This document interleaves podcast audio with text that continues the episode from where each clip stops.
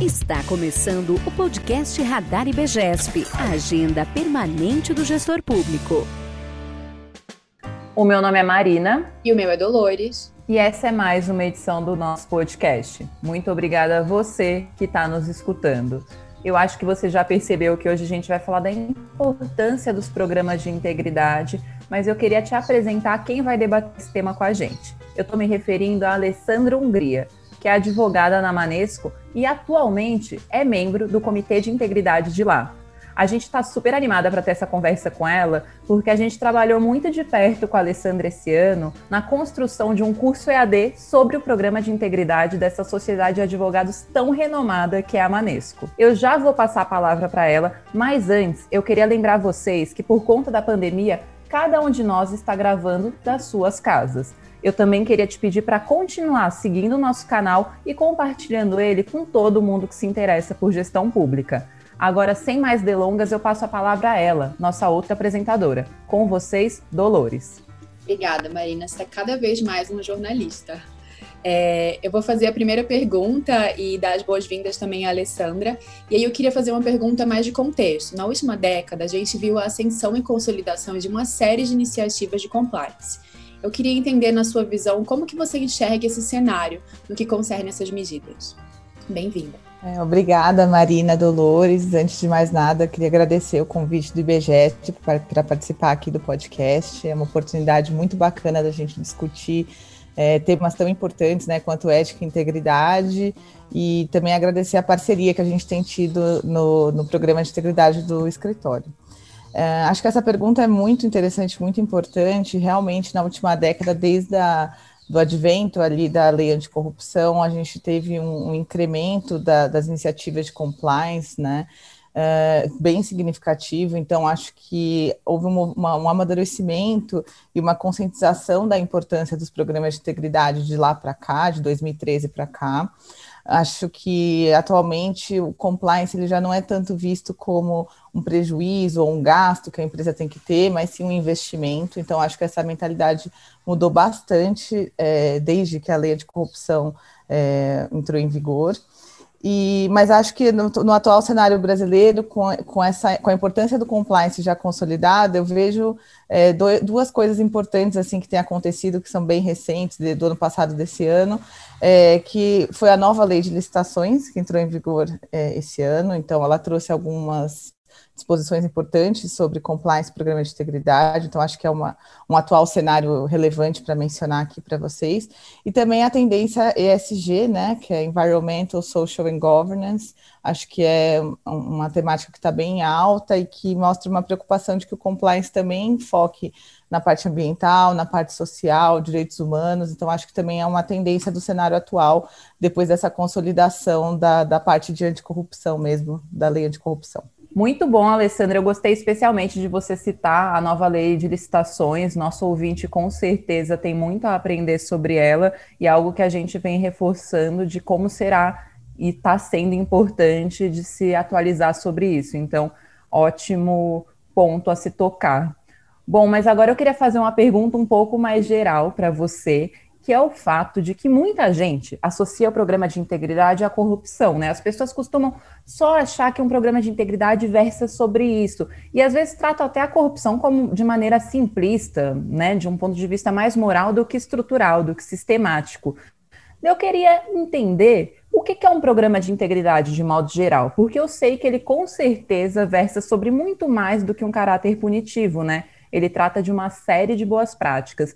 Então, pensando nessa abordagem múltipla de um programa de integridade, como que a gente pode defini-lo? De fato, o programa de integridade, ele, ele pode ter um primeiro olhar, né, uma pessoa que às vezes ainda não tem um conhecimento tão aprofundado de que ele é algo para cercear ou, pra, ou como uma punição, que ele tem essa função de ser quase um big brother ali na empresa, na instituição, Uh, e na verdade, não, né? Ele também tem, uma, ele tem, claro, uma função de, de coibir práticas que sejam indevidas dentro de uma instituição, de aplicar penalidades, de, prever penalidades e ter a, a, previsão de aplicação, mas ele também é um, um conjunto de normas internas que visa prevenir é, práticas indevidas e também incentivar boas práticas, né? Como você mencionou. Então, o programa de integridade ele é, claro, tem um foco na lei anticorrupção, sem dúvida, até por conta da própria lei anticorrupção e do que determina ali o decreto que regulamenta, mas é, ele também pode ser ampliado para abarcar outros temas que, que sejam de importância para aquela instituição.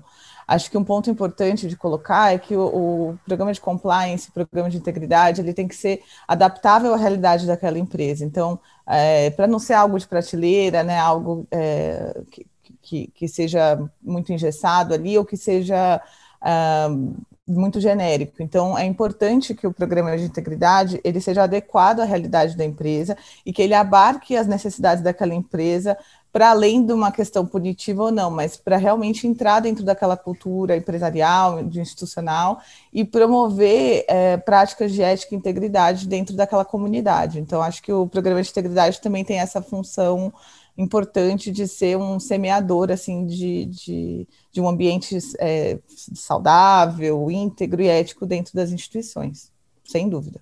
Muito bom, Alessandra. Além disso, a Manesco é reconhecida no mercado por fomentar esse exercício ético da advocacia, né?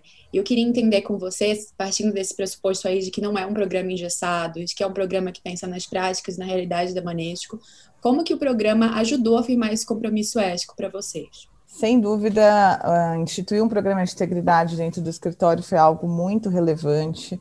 Uh, desde 2014 a gente já tinha um código de ética no escritório, mas aí em 2018 ah, a gente fez um, um, código de integridade e agora em 2020 fez efetivamente um programa de integridade no escritório, com políticas, uh, aprofundando as questões relativas ao dia a dia e às atividades do escritório. Então, de novo, essa importância de sempre correlacionar a realidade de cada instituição com as necessidades.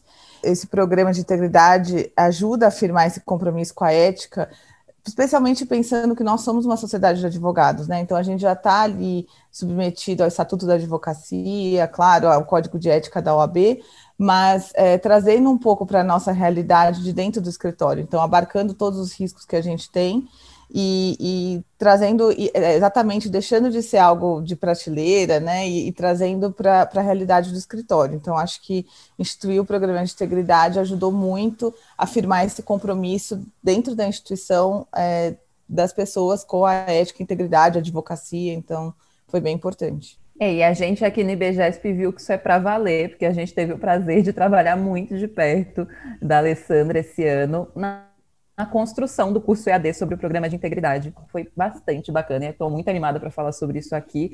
E eu queria fazer logo uma pergunta sobre como está sendo o impacto né, desse curso. Enquanto a gente está gravando esse episódio, ele ainda está sendo feito pelos colaboradores, mas eu queria saber se ele já começou a fomentar um pouquinho mais essa cultura de integridade, se está dando frutos, como é que está sendo. Sem dúvida, Marina, foi um prazer desenvolver com vocês esse programa IAD que a gente está implementando no escritório agora. Antes é, de implementar o programa com vocês, a gente tinha ah, um treinamento presencial que era feito por meio de palestra e acho que é, o novo treinamento ele já tem rendido muitos frutos e muitos feedbacks positivos. Então, uh, a gente recebeu muitas dúvidas, muitas pessoas é, questionando pontos, querendo conversar, querendo entender algo que às vezes numa palestra a gente não tem tanta oportunidade, acaba sendo uma coisa mais top-down. Então, acho que o, o programa EAD ele traz essa possibilidade de que a pessoa reflita sozinha um pouco também sobre, sobre as questões, interaja bastante, porque tem bastante interatividade no, no, na plataforma, então a pessoa consegue efetivamente refletir sobre o, o que o programa de integridade diz e, e trazer essas questões para o dia a dia, trazer dúvidas, conversar com os colegas. Então, também tive feedback de que as pessoas estão conversando entre si, é, às vezes até chega mais de uma dúvida junto. Então, acho que tem sido muito, muito, o feedback está muito bom, tem sido muito proveitoso, assim, é, realmente é, a gente percebe que está tendo uma adesão ao programa de integridade, uma conscientização dos termos, do, dos documentos, muito maior do que só uma palestra é, que acaba sendo, como eu disse, uma coisa mais top-down, é, menos interativa. Alessandra, é legal ver na sua fala que você já traz muito do que a gente queria perguntar, né? Porque é uma abordagem mais tradicional mesmo, é, trazer uma palestra, uma coisa até mais pro forma, né? Eu vou, vou trazer esse debate, às vezes as pessoas vão participar só porque é obrigatório, então é muito legal que vocês tiveram essa consciência da inovação e de pensar que um tema como esse, que parece bem rígido, pode sim ser interativo e uma das coisas que vocês fizeram como inovação dentro do AD instrucional, né, que é esse AD ali que o aluno faz com autonomia de tempo e tudo mais, foi inserir os funcionários na execução e, no, no, desenho de videoaulas, porque isso trouxe também a identificação, né, a equipe com treinamento. E eu queria entender, na sua opinião, como que essas medidas tornaram o curso mais interessante para o público que você traz aí, que está debatendo, que está conversando sobre os assuntos do curso. Sim, é, com certeza acho que esse ponto da identificação é muito importante para ter uma adesão do programa de integridade. Então, é, na gravação dos vídeos, a gente teve a participação tanto de sócios fundadores, pessoas da alta direção, né, que também é importante ter essa vinculação com a alta direção, apoiando é, de forma externa, bem explícita, o programa de integridade, mas a gente também chamou é, colaboradores é, do, da área administrativa, advogados, então é, a gente fez um pouco um mix aí de cargos e alta direção e, e back-office, que acho que fica bem bacana, porque tanto a pessoa se vê representada nas pessoas que estão lá, a depender do cargo que elas estão, como também entendem que a alta direção do escritório apoia o programa. Então, acho que foi importante ter essa identificação, tanto de que a, a alta direção é, apoia, quanto também de que a pessoa, as pessoas podem se identificar com quem está ali no vídeo. Acho que foi bem importante, sim. Legal, Alessandra. Eu, inclusive, já vou falar para quem está ouvindo que eu estava presente nessa gravação e o Ed também, que produz esse podcast, e foi super bacana, assim. É muito legal ver quando é, todo mundo que faz parte, assim, os colaboradores fazem de fato se engajam para construir o treinamento. É sempre uma boa pedida. E também queria reforçar que a Manesco teve uma ótima atitude de fazer uma reunião geral para apresentar o treinamento, porque de nada adianta a gente fazer um treinamento super bonito, super cheio de conteúdo, se as pessoas não são bem introduzidas a esse tema. Então, acho que isso foi um gol da Manesco, assim, também, um grande acerto, porque o plano de comunicação é tudo, né? A gente precisa, de fato, acompanhar de perto os alunos durante um EAD e já que a gente está falando de comunicação, a gente tem que lembrar que dentro da Manesco tem funcionários que atuam em diferentes áreas, né? Então, a gente precisa ter diferentes linguagens num curso EAD. É, foi pensando nisso que a gente desenhou uma trilha de aprendizagem jurídica e uma trilha de aprendizagem administrativa. Ambas tratam do mesmo tema, que é o programa de integridade da Manesco, mas elas têm abordagens diferentes. Eu queria saber como isso foi recebido. Alessandra, fez sentido essa comunicação adequada para cada um dos públicos? É, de fato, é, é melhor né, do que uma abordagem geral? Como que vocês estão enxergando isso? Sem dúvida, Marina. Acho que foi uma ideia que a gente teve ali na, na construção desse programa EAD e, de fato, na prática, ela fez muito sentido porque é claro que pessoas que têm conhecimento no direito e que também estão suscetíveis de uma forma mais direta ao código de ética da OAB, ao estatuto, elas acabam tendo um treinamento um pouco mais aprofundado na parte jurídica e, e pessoas que não têm a formação jurídica precisam de algumas é, introduções, né? Então, alguns conceitos que precisam ser apresentados, coisas que as pessoas que já são formadas em direito já sabem. Então, acho que foi importante fazer essa divisão para que o curso ficasse acessível para as pessoas que não têm conhecimento jurídico, ficasse é, bem é, palatável a linguagem também, e, e, as pessoas entendessem o pano de fundo, né, o que é ética, sob o viés da legislação, o que é integridade, coisas que quem já tem a formação em direito já sabe, né, da lei anticorrupção, já tem mais ou menos. Então a gente consegue aprofundar para quem tem, então, né, para quem fez a parte administrativa, traz essa acessibilidade dos conceitos e do, e do treinamento, e para quem já tem a formação em direito, pôde aprofundar um pouco, inclusive em questões da ética na advocacia, do código da, é, da, de ética da OAB, do Estatuto da Advocacia, então acho que foi importante para poder nivelar ali o, o nível de conhecimento e acessibilidade dos temas. A gente fala muito sobre isso aqui, sem ofensas ao termo, mas de juridiquês, né? Porque a gente tem muitos alunos ali que trabalham na área de licitações, mas que não são advogados, em finanças, mas que não são advogados e precisam dessa abordagem cuidadosa também para apresentar conceitos. Então, muito legal saber que foi bem recebido aí tratar essas duas trilhas. E um dos focos de vocês aí no programa é a prevenção, né? É evitar que os erros ocorram.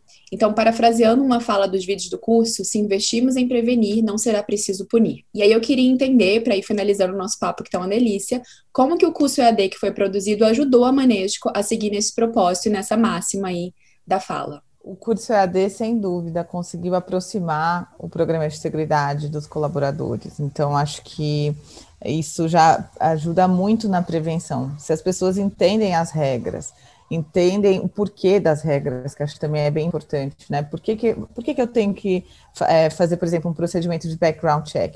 Ah, por que, que eu preciso assinar esse termo, né? Não é apenas essa visão de, ah, é porque precisa, ou ah, é porque senão você vai ser punido. É aquela ideia que a gente falou no começo, de que é porque a gente quer promover um ambiente ético, a gente quer se proteger, a gente quer prevenir que coisas, uh, que práticas indevidas acabam acontecendo ou relacionando ao escritório. Então, acho que a importância do EAD foi essa aproximação uh, e comunicação com os colaboradores que agora entendem o motivo das regras, e aí, entendendo os motivos, eles conseguem aplicar de uma forma melhor, né? Então, entender se eles tiverem alguma situação de risco, é, conseguir identificar o que está acontecendo ali, já dar algum encaminhamento, ou já entender que tem que falar com o comitê de integridade. Acho que o EAD também colocou muito o comitê de integridade nessa posição de é, um órgão de consulta também, não só de repressão, mas um órgão que está ali para conversar com os colaboradores, para tirar dúvidas. Então, acho que também foi uma importante aproximação do comitê com os colaboradores. E, e aí acho que tudo isso coopera, então, para que se previna-se, né, que alguma prática indevida possa, possa acontecer.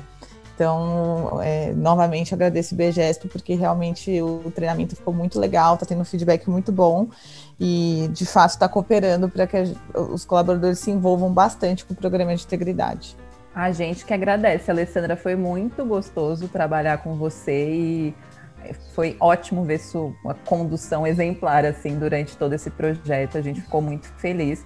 Mas agora eu já vou aqui acabar com suspense. A gente está hoje estreando um quadro novo no nosso podcast, que ele nem tem nome ainda, porque quem está ouvindo que vai ajudar a gente a definir o nome, mas que é um momento surpresa ali para o nosso entrevistado, que é para ele ajudar com um comentário a gente a desmistificar um senso comum.